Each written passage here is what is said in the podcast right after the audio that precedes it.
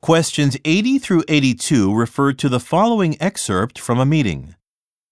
We received an order for a piece of multipurpose furniture. The client, Emma Quinn, lives in a small studio apartment. Ms. Quinn likes to invite friends over for dinner, and she also entertains out of town guests occasionally. She has asked us to make a pull down wall bed that has a dining table on the back.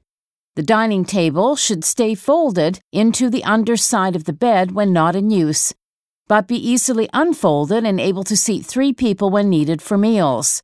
This is something new for us. I know that it is difficult to design entirely new products, but I'm certain we are up to the challenge. Lori, you will lead the design of this project. Please submit your initial sketches during next Tuesday's staff meeting.